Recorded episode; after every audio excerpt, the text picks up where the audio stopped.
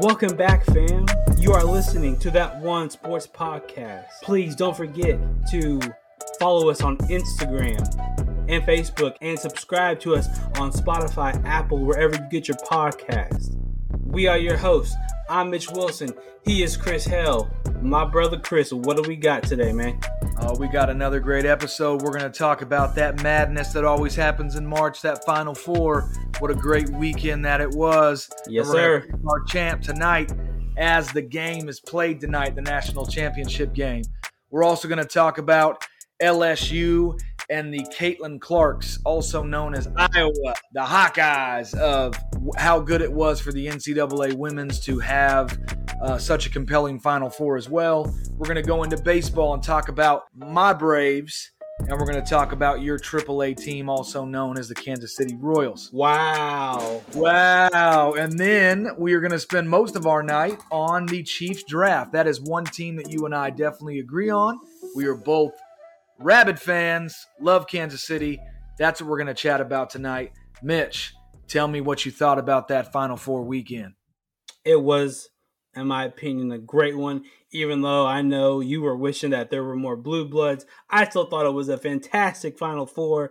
Dude, San Diego State FAU, in my opinion, that was probably one of the best Final Four games that I have watched. Simply because you had team both teams throwing haymaker and throwing one right back. They get hit and they deliver the punch. That was a very back and forth game. There were obviously runs, but man, to for it to be just back and forth the whole game, and then for you know for FAU to hit the shot and think that oh man, San Diego State's going to call timeout, and the coach just let the players go make a play, and absolutely San Diego State man just rises up lets that thing go as the clock expired, and that was nothing but nylon. I mean, I'm not gonna lie, it looked so pretty when it left his hand. I knew it was going in before it even went in. I was like, that's ball game. Like that's just what it is. So fantastic Final Four. UConn Miami. That game was a, a little competitive in the first half, but in the second half,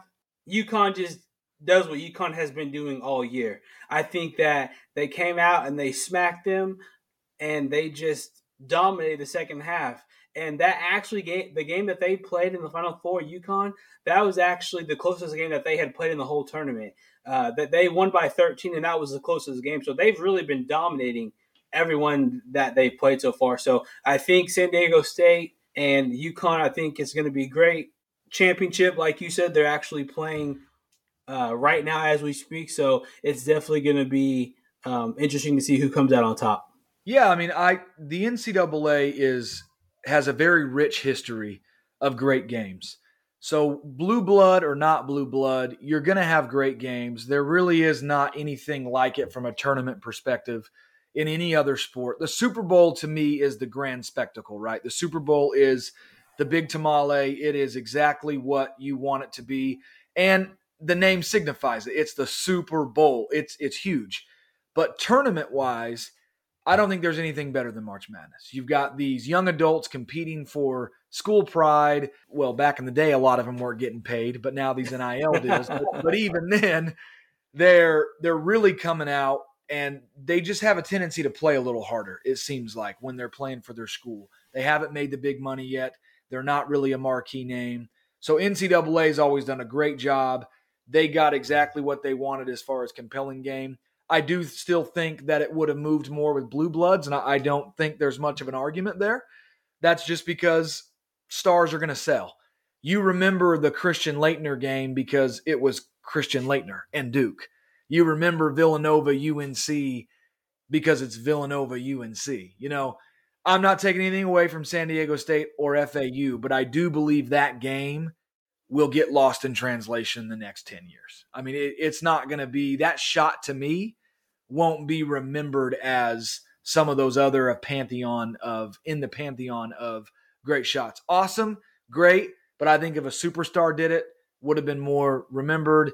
Uh, a bigger school would have done it, would have been more remembered. Now, if San Diego State goes on to win tonight, then I do think it stays in the lore of greatness for them because they won. If they lose, though, the story will be how UConn dominated everybody along the way, more than the shot heard around the world, right? Yeah, hold on, really quick. Uh, one point I just want to bring up is I'll be really interested to see how the ratings come out because, like you said, because one of the things that um, I was thinking about is I think the reason why March Madness is so popular is because it's March Madness, like the Super Bowl. I think March Madness, like the Super Bowl, people that don't even watch college basketball normally, they watch March Madness because it is just that big of a deal. So I will be very interested to see the ratings when they come out. I think that they're going to be just as good as if a blue blood was in. So I know you differ, but I am super excited to see uh, the ratings and see what they were because I think that was an absolutely fantastic game. So they did come out and they were actually lower for the men's this year, but they were higher for the women's.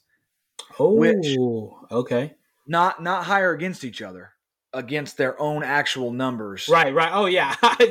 Trust me. Yeah, okay, that, okay, all right, all right. So the men, the men have decreased. And again, the reason why blue bloods matter so much in college is because you get people like me that live in Missouri that cheer for North Carolina, that cheer for Kansas. Like you don't get that with these FAUs and small schools. San Diego State, you know where they have their fans? Guess. San Diego State. it's not like in San Diego State, there's a bunch of people that love them from Connecticut or from Virginia. Right. But you can go to those big cities and there's just an eclectic group of, oh, well, I'm a Duke fan. Or, oh, I'm a North Carolina fan. Been a North Carolina fan since Michael Jordan. That's why I think the ratings do better. I don't think it has anything to do with the product. I think it just has to do with fan bases.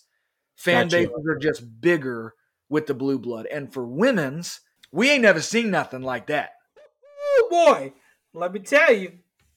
I'm telling you now, man. Like, and and that puts us right into a great segue here. LSU and Caitlin Clark, the NCAA women's couldn't have asked for a better Final Four. Caitlin Clark doing what she did, that's exactly what they need to get their ratings up, right? To step their game up. That's what they have to do. And if you look at the NCAA, they also have a rich history of women's basketball being popular. I think where it's going to be a big test is what does Caitlin Clark's popularity do when she goes pro? Let me give you a good example. Do you know who Breanna Stewart is? Yes. Do you know where she played college? UConn. Do you know who she plays for right now in the WNBA? Absolutely not. Absolutely not. who did Maya Moore play for? UConn. Okay, UConn. Who does she play for in WNBA, or does she even play? I I think she may have just retired. I think, but I'm not for sure. Skylar Diggins. Where did Skylar Diggins go to college? Notre Dame. Okay, who is she playing for? Don't know. Don't know. See, that's my point. Like we know the the NCAA, so they've always done well as promoting women. So I do think this is good for the NCAA because this just seemed different. LSU, yeah. bro, They've got some girls. that, they got some girls that they don't dribble like no girl. Like when you watch them play, you're like, ooh, now if they could just dunk it, you know. they got some they got that walk like something's dangling. You know what I'm right. talking about? You know, they they got that bow leg walk like, ooh, boy, I just soft you on that layup. Finger bro, look good. But now what do they do and how does the WNBA capitalize off of NCAA. And to me, that's the golden ticket. Where if they want to separate from the NBA not paying for them, that's what they need to do better at. Market those those NCAA stars, get them to big markets, and you're gonna see the WNBA start to expand. Because if you if you keep waiting for the NBA to bail you out, and you keep talking about, oh, we need to get paid more, squash all that. Yep. Your your ticket just happened to play this weekend. Go market your stars better, and I guarantee you your game grows. Your brand will grow exponentially. What do you think about LSU and, and Caitlin Clark? Boy, I tell you what, Caitlin Clark was giving Steph Curry Davidson vibes. I mean, she was just absolutely just on fire, bro. What I mean, I mean triple doubles, triple doubles and all. I mean, it was like, what could she not do? And it was like you said, I think it was great for the NCAA women's, um, but more importantly, it's great for the WNBA because, like you said, every woman that you asked me about, I knew where she played college. Oh, most men do. They know the college more than they know where they went pro. So, like you said, they need to get those stars to big markets and advertise the absolutely living heck out of them because that's the only way that they're gonna be better. Because, like you said, all those women that you named, I knew exactly where they played college, and and I probably watched maybe a game or two because I knew that they were that good. You know, so well, man, also most men knew where Skylar Diggins went because let's be honest, she looked a little different than everybody. yeah, she. I'm yeah, she, she was one of the rare players that you were like, she kind of good looking. yeah, yeah. So yeah, man. Uh, but I will say the I did love the uh, the controversy at the end of the game because you had uh, Caitlin oh. Clark who who Caitlin did the same thing. Caitlin did the same thing. Exactly. See, and I have no problem with that. No, I agreed. A lot of people don't realize is that a lot of the girls on the LSU team are good friends with the girls that play for South Carolina because they're in the same conference. That they play each other multiple times a year. They become friends. So you had a lot of the girls on the on the LSU team that didn't like that Caitlin after they beat South Carolina. She literally waved to them off the court. So so that was just a matter of time before after LSU won like what what they were going to be talking that smack. And they had every right to. It was in my opinion it was nothing disrespectful. It was essentially the same thing that Caitlin had did to South Carolina. So same thing. all is fair in war. That's all I'm gonna say. I had absolutely zero and problem with it. 100% and if you liked LSU you were okay with it if you hated LSU already you, you hated, hated it. it. Like yeah. my wife, my wife does not like the Bayou Princess. She does not like that Angel Reese girl. She doesn't like her. So when she did it, my wife was upset. She was like, "I still think it's different. It's disrespectful to point at the ring." And but it's like it doesn't matter if Caitlin did it towards the crowd and Angel Reese did it right in front of Caitlin. It's the same gesture. Right. It's the same gesture. It's like in competition, you know when you win, you're on top you're gonna flaunt it, and when you lose, you got to be humble. And to Caitlin's credit, she, she didn't took, flip out. She, she took, like a champ. Yeah, she took the L. Like you're right. I did do it to you guys. You did it back to me. I still dropped over thirty. so even though Iowa lost, I'm coming out of here looking pretty good with my NIL deals. You ain't lying. She, she said, "Hey, hey, Caitlin lost, but Caitlin won too."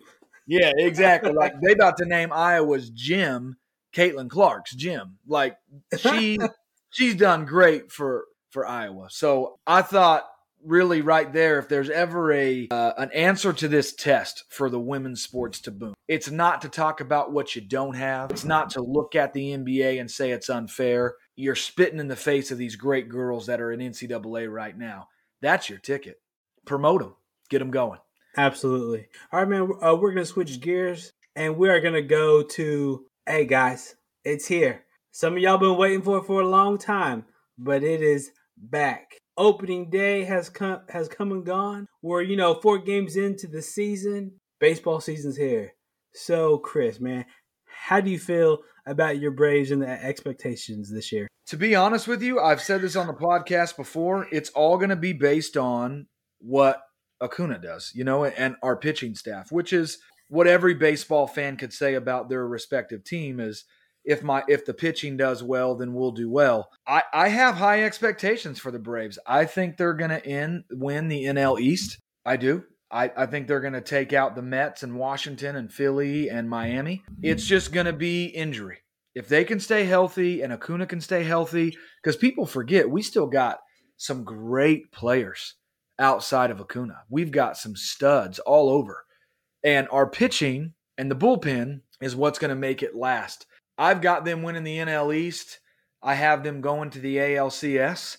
And I will tell you an update on that pick when we get to the ALCS. So I'm not willing to say they're going to go all the way because, again, I think you should have two chances to pick your champion. I think you should be able to do it at the beginning of the season like we're doing now. And then I think you should also say, hey, now that the playoffs have started, let me get a feel of where they're seated at, who's healthy, who's not. Because you know what's big in baseball? Who's hot. Exactly. Who's going into the ML? Who is going into the postseason hot? Because you could have when the Braves won it a couple years ago, people don't realize they were like 11 games behind or under 500 at the All Star break, and they got hotter than Beyonce's draws, bro.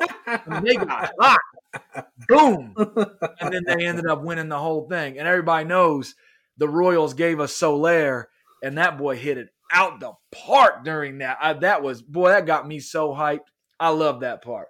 Speaking of people that get traded from uh, the farm club, Kansas City, what do you think your Royals are going to do? Have they won a game yet? First off, let's not be disrespectful, okay? All right. They're not, they're not a farm club, okay? You're acting like we haven't won a World Series in 30 years. I mean, we went to back to back in 14 and 15. Okay, so we're not that irrelevant. Um, I would say my expectations for the Royals this year is I think that they are going to be a little or around 500, basically. Oh I my think, gosh, that sounds like every Royals fan for the last 10 years. Well, first of all, around five hundred. I think we'll be all right. We'll do it. So we're gonna so, be good in three years. No, no, no, whoa, whoa, whoa. This is see, this is a this is one of the one things I hate talking to you about because because you just absolutely give us absolutely zero respect. Like I tell you what, the Royals, if the young players play to their potential, which I think that they will, and the pitching staff take care of business with Greinke uh, Brady Singer. We have um, a, a, better bullpen. I think that we can play around 500. I'm not saying that they're going to be 500. That I think if they play to their potential, they could possibly be around 500. So what 162 games in in a season. So I'm thinking some somewhere 75 wins ish, somewhere in that area. And to to be completely honest, I would be I would be happy with that. If they somehow went 500 or above 500, I would be ecstatic because at that point that would give us probably an opportunity to play in a wild card. Um, I do love Bobby Witt Jr. He is my guy. I think that if he continues to progress, I think he could be superstar. Obviously, Salvy, in my opinion, he's definitely a, a Royals Hall of Famer. Could possibly be a Hall of Famer. Period. Um, yeah, I'll actually agree with that. I mean, I, I think catchers are hard to get into the Hall of Fame, but if you guys have anything going for you for the past 10 years, Salvy's been a bright spot for the league. Not just, I mean, he he's actually the catcher that they show a lot of little kids on how to catch. Like he is very good. I know he's great in the community. I do like that he stayed. That's one of my problems growing up as a Royal fan to all of these people that are listening to us and thinking, how can you be from Kansas City and not like the home hometown team? We've said this before. When me and Mitch were growing up, my parents didn't like the Royals really. They they were into it, but not not much. I mean, I was raised by uh, my stepfather, and he was from Boston, so he loved the Red Sox. And my mom, she was kind of a Royals fan, and then my biological father, he's a Yankees fan. So when you live here in Kansas City and the Royals are never winning, they never are winning. Like I would only go to the game to see King, uh, Ken Griffey Jr. or whatever superstar was coming in. Those are the games I'd love to go because that's who I wanted to see. But guess who I could watch every day on TV? The Atlanta, Atlanta Braves. Braves. Yeah. Fred McGriff, baby, Chipper Jones, McGla- or Glavine, Smoltz, Maddux. I mean, those were my dudes. Mm-hmm. And even though they were choke artists, they were. And as a fan, I could admit we, we have like 19 pennants and like three championships. so when we get there, we don't win a ton. But the, here's a big difference between the two teams. At least you got there. Yeah. Here, here's the big difference between the two teams Braves have money, Royals don't. Royals are going to have to win by their drafts, build up a team, and then maybe get one or two players and really not even superstar players, just great pieces like they did when they won. They got Ben Zobrist, they got Johnny Cueto, they got people that weren't super expensive, but they added to who they drafted. Because if I'm not mistaken, they drafted Hosmer and Moustakas, right? They did absolutely, and Alex Gordon and Salvador Perez. Yes, you're right. They did. They did. So they drafted all those guys. That's the way the Royals are going to win. So your formula is going in the right direction with Bobby Witt. Yeah, I think that uh, with the uh, with the new ownership, that really is giving me hopes that because I definitely think that this that the stadium is moving uh, downtown somewhere. not for sure where, um, but I definitely think the stadium is moving, and I do believe that when they get that stadium built, I think that's when the ownership group is going to really start spending money like they should. Hopefully, is my hope. Because, like I said, we're headed in the right direction with, with Bobby Witt, MJ Melendez, those guys. And also, I love me some Nicky Lopez. He is one of the best, in my opinion, not just because he's a world, he's one of the best utility infielders in baseball. Dude hit 300 last year. Was yeah, yeah, ab- I wouldn't argue that. Absolute, just absolute stud. So that's why I'm saying if those guys can just play to their potential, they could every bit play at or around 500 or above. So I'm excited because of what is to come. And I definitely can't wait to make my way out to a few games this year. And I do know that the Braves are going to be in town uh, this weekend. Oh, I believe. Already and- got my tickets. I'm I'm I'm there Friday night. My family's taking me. Um, I'm going to be there in all my Braves gear. Um, we won't do it this episode, but next episode on the 10th, you and me need to make a bet about the series. And whoever loses that bet will need to do something funny when we go vi- visual on our podcast. Whether you got to wear Braves gear okay. for, for the okay. podcast. Okay. So We'll, we'll, make the parameters next week, but hold on, hold on, but but shouldn't we make? It? Oh, is that? Oh, that's next week. That's the fourteenth. Yeah. Okay, yeah, you're right. Okay. Okay. Yeah. Fourteenth. Fourteenth. Deal. So deal. Deal. All right, moving on to what we'll probably spend most of our time tonight. Now, as mentioned in the intro, this is a team that you and I don't disagree on. Oh boy, no, we, we don't. Some Chiefs, baby. We love oh. us some Chiefs. Oh, all day, every day, baby. So what so what we're gonna do tonight is I'm gonna go down all of the rounds that we have. So just so you know, we have one, two, three, four, five, six, seven, eight, nine. We have ten picks in this year's draft. Minimum. So I'm gonna go round one, pick 31. I'm gonna tell you who I think they should take, and it's almost like a game. You can disagree with me or you can agree with. Me. Now, because I don't have all the names yet of who I'd like, I'm really gonna pin that down in the next couple of weeks of who I think they should go with. I'm just going to go with the position. So okay, round sounds one, good. Round one, pick 31. I have the Chiefs taking an edge rusher. Do you agree or disagree? I agree. I say edge rusher or best available. Um, the only reason nope, why I say that nope, is nope. because you don't get to go other. So it's either you agree or disagree. You think I will go I'll go with an edge rusher, or you think they'll go somewhere else? Well, for argument's sake, I'm going to say disagree. Uh, okay. I'm going to say that somehow a elite level receiver falls into the like 17 to 21 range and because oh, we boy, got you just got me excited. I love it when you talking dirty. So i think that if if elite level receiver or someone who they think is an elite level receiver if they fall into that 17 to 21 22 range i think because of the draft capital that they have i think they go up and and they take that elite level receiver. Oh absolutely. I mean andy reid is like bobby brown around cocaine. He he he, he just can't help himself. You know he'll he'll take a wide receiver. If someone's there that they like, he'll move heaven and earth to go get one. Because he loves them fast cars, right? He loves those those skill positions. So I'm still going to go edge rusher just because I think they need to pair somebody with um, Carl Because yep. what if he doesn't progress?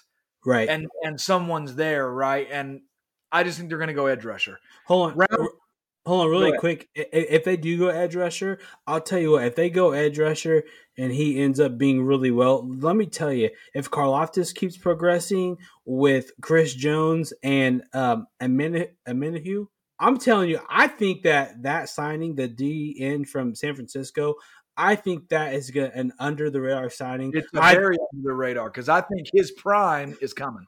I think he is going to be an absolute stud, and we're going to have him for two years, two years of Patrick Mahomes' prime. And I think if they hit on another defensive end in the first round, oh Lord, help the NFL. Thank you. Round two, pick 63. I have him going wide receiver. So I have him going edge rusher, and then I have him going and getting a wide receiver because I think the wide receiver class is pretty deep this year.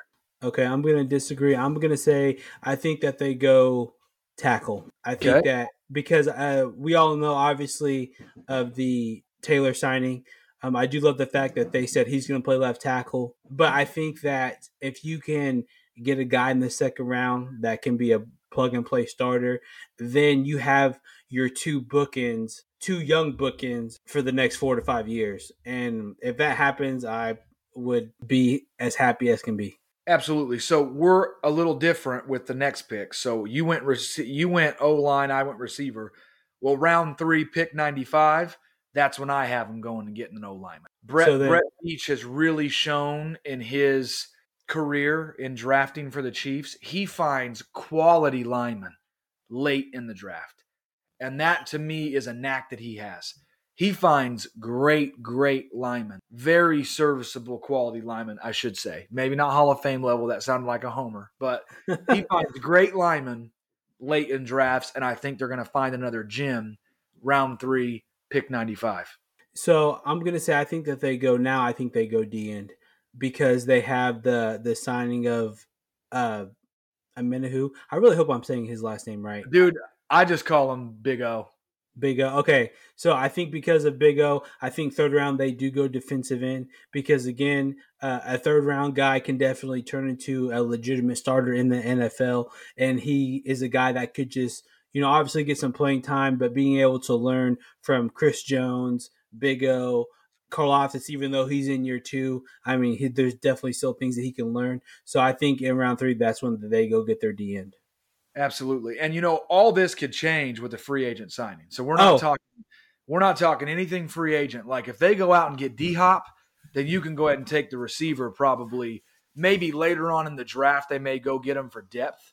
But if you get someone like D Hop or even OBJ, someone like that comes in uh, because the way they're talking is Justyn Ross is going to be a force this year. And we'll mm-hmm. see, right? From Clemson, he was great. Who knows what he's going to be in the NFL when he's healthy?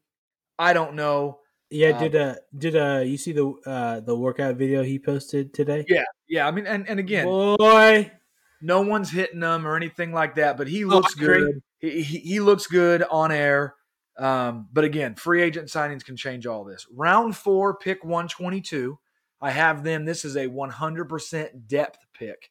I have them going cornerback because I think they're not going to stretch for a safety. I do think they need another corner. And he has also shown as well, just like he has with O line, we draft really well late cornerbacks. yeah, uh, I would. Uh, th- this will be the first pick that I'll agree with you. I think we go DB. Um, I, I think at the safety position we're set because you have um Cook, you have the guy that they signed from Tampa Bay. Why can't think of his name?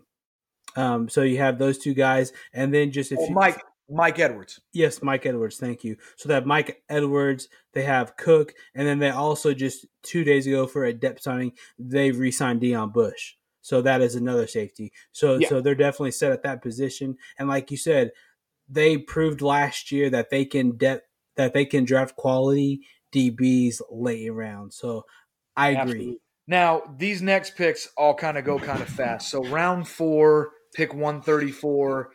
I, I actually have them going running back. And I think they're going to try to find someone to pair with Pacheco. We know he's going to be the feature back, but if anyone's ever paid attention to Andy Reid, he always has a feature back, but there's a lot of times he'll do it by committee as well. And with the talent of Toney and Sky Moore, I think they're going to be flexed out a lot.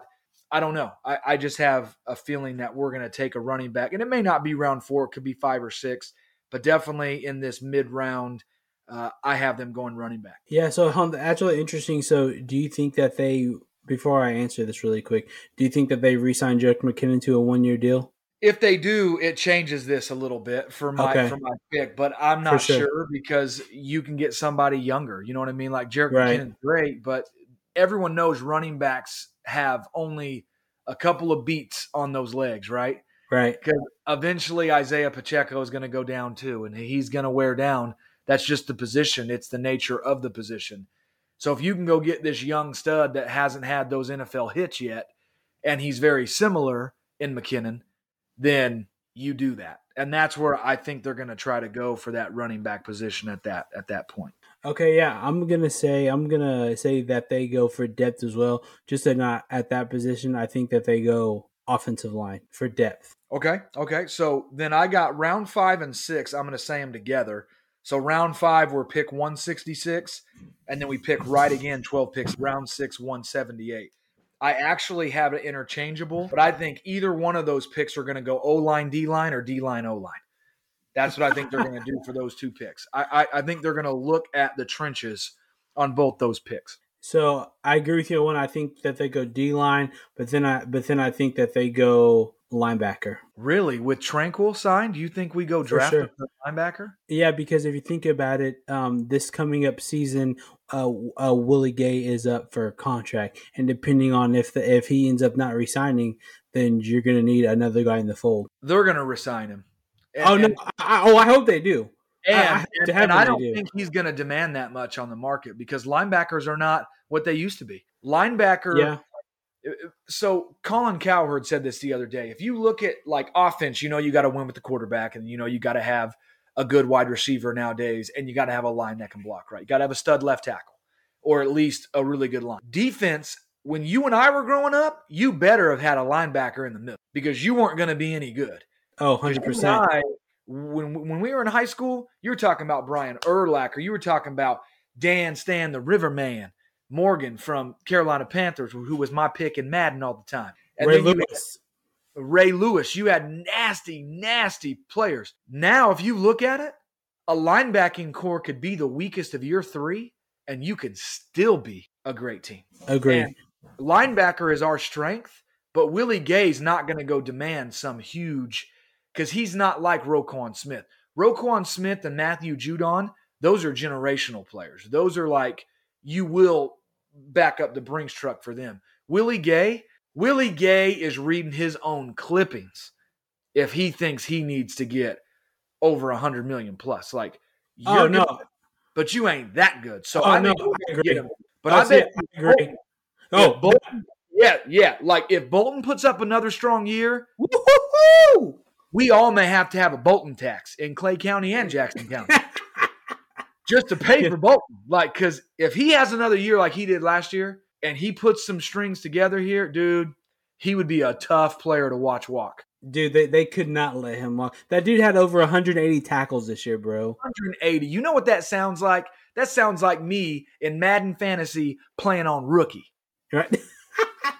You know, like when I used to yeah. date my guy with the big old neck roll and the and the oh yeah, absolutely. Yeah, I remember I'm gonna tell you, I always put my guy with cornrows. Man, talk about cultural appropriation. I'd have got in trouble back then, but man, let me tell you, or uh, now, I loved being six foot one, about two forty, and you know you had to make yourself super fast. I never could run a four three, but on Madden I could. I was ninety nine. Oh, for sure. Oh yeah, absolutely. And uh, I, that sound like 180 tackles. I had to look at that again. When I saw that, I'm like, he didn't have 180 tackles. And I looked and I'm like, dude, that is a road grading machine. That means every play he basically was in people's butt like toilet paper. oh, you ain't lying. Every he was he was there, and and then not only on top of that, you put on what he did in the Super Bowl. He had a great game in the Super Bowl, and he's got a, a forced fumble and scoop and score. And you can best believe his agents going to be talking about that when that contract negotiation comes up. Absolutely. I mean, All right, well, ha- got I- to. I definitely got off track there. You got me a little excited to talk about my Michael Bolton. Nick Bolton, Nick Bolton, brother, oh, Nick I Bolton. call him Michael. How am I supposed to live?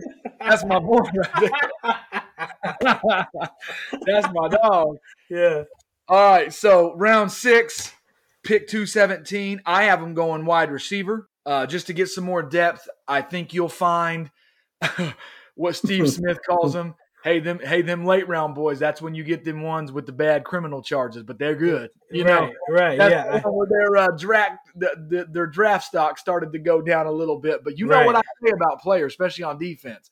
I want my defenders to almost have felony charges. Like that. That's how mean I want my defenders to be. But on offense, I like a little dog in my wide receivers too, man. Like Steve Smith Yeah. was my guy, Steve Smith Senior, and he had some dog in him, man. He's like a little Wolverine, and I loved it. No, you ain't lying, dude. I love Steve Smith. He he's definitely probably one of my favorite receivers that I watched growing up for sure. Um, yeah, uh, I will uh, agree with you on this one. I think uh, a, a lot of people don't realize that we did lose multiple receivers. We lost Hardman. We lost Marcus Marcus Kemp, who was a big And depth we haven't signed Justin Watson yet either. and we and we haven't signed Justin Watson. So I could definitely see them drafting receiver for depth. Absolutely. Round seven, we have 249 and 250. So I'll just say them together. I think both of these will be one of those take a flyer picks. Like somebody that maybe is a little small or put up really good stats. you know, Bill Belichick was really good at this. He'd go find these players that were like D3, D2. Maybe they didn't go D1 because they're a little small. Does do you remember Danny Woodhead? Oh, absolutely. Yes, Danny yeah. Woodhead for sure. He was like a D2, D3 player. Came to the NFL and was great for New England. And Andy Reid's a lot like that to me. Like Andy Reid just needs you to be fast and athletic, and he'll do the rest. And I think those last two picks, that's what they'll be. They'll be let's let's take a flyer pick. Oh yeah, I I agree. Um, question is is pick 250 is that the last pick of the draft? I want to say yes, but I'm not sure. I think it's Mr. Irrelevant. So we're Mr. Irrelevant again. Didn't we just draft somebody who was Mr. Irrelevant? Um, I'm not for sure, but I'm gonna look right now. 259. So we're nine picks away. So, so we will, okay. so we will not have Mr. Irrelevant. But yeah, I definitely see, like you said, I think they're going to take a guy that has, you know, possibly, you know, a, elite level speed maybe or something like that. That it's like, hey, if we could, because of his athletic ability and speed, if we could get him in here and get him to do certain things, then he could definitely be a part of this team. So yeah, agreed. Absolutely, man. That's the last picks, my man. That That's is the last picks. All right. Well, you know what we do at the end of every episode. We gotta have the shout outs. So, my brother, obviously, like I always do, I will let you go first. Who do you want to be your shout out this week? I'm actually gonna go with my son's little league baseball team. They had a game yesterday and they only gave up one hit through six pitchers. Wow. So only six pitchers gave. Now, mind you, they're, they're 10U, but um, I thought they played really good. Uh, Marcus played well, but he didn't pitch. The pitchers that did pitch came through and they they did really well. And if I'm not mistaken, they only walked two people. That's that's even more impressive. That they only yeah. walked two kids. That's that's super impressive. Now they yeah. hit six. No, I'm kidding. I'm just kidding. No, they they did really good. So I that's a shout out to them. It's always good to give those little dudes love, man. They work so hard and they're out there, little legs are turning, playing hard. So that's my shout out. Is my son's little league baseball team. You know what they say? Great minds think alike. Because I'm gonna shout out the 13U baseball team that I helped coach. I'm an assistant coach, head coach is Elliot. The other two assistant coaches are, are Brian and Brian. Uh, love those guys.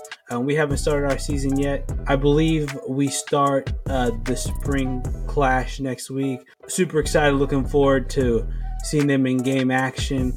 And yeah, I'm super excited. And, uh, the name of the team, uh, KC Blues 13U. So shout out to them. And then, oh, oh what's the name of your son's team? Old School Ducks. Nice. Old School Ducks. Awesome. Old School Ducks, KC Blues, wishing you nothing but the best season this year, guys. So, man, that's it. That's crazy. 11 episodes in, my brother. 11. Tell you what, I'm so glad that I'm doing this with you. This is a lot of fun. Heck yeah, and, man. Uh, this is this is awesome. So, guys, remember, please follow us on Instagram and Facebook, and subscribe on Spotify, Apple, or wherever you get your podcasts. And always, always remember, please be kind because everyone you meet is fighting a battle that you have absolutely no idea about. Until next week, fam. Peace.